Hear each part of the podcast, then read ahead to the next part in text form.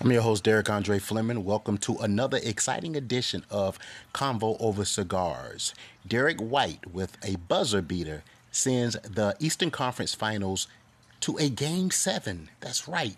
The Boston Celtics are still in it. They are not going out without a fight. They send the series to a game seven and make history tonight.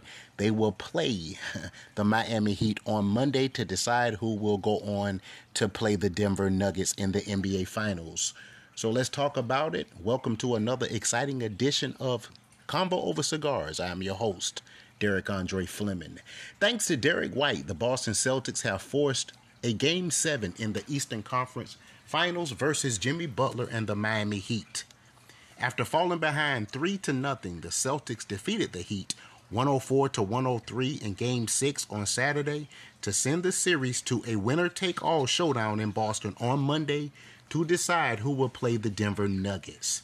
The Celtics have already made history by overcoming a 3 to nothing deficit and forcing a game 7.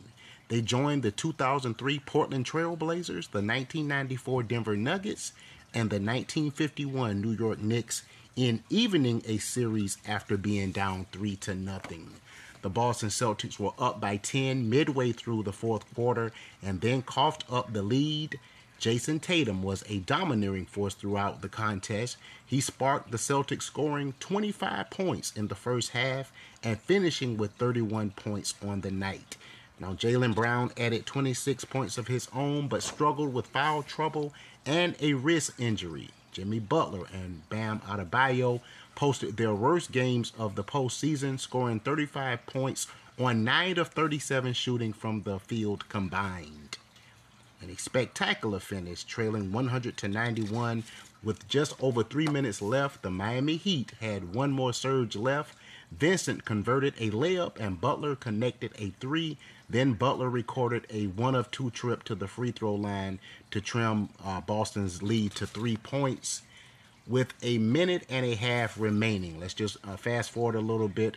Uh, with Boston ahead by two points, Jimmy Butler drew a shooting foul from uh, Al Horford to go to the line with a chance to send this game into overtime.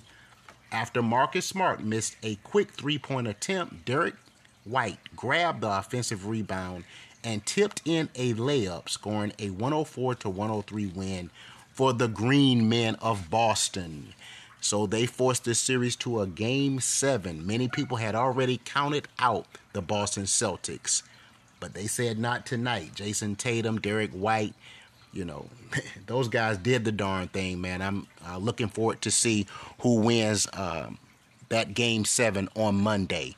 So you guys have been locked into another exciting episode of Convo Over Cigars. Again, I am your host, Derek Andre Fleming. Have a fantastic Saturday night. Take care, guys.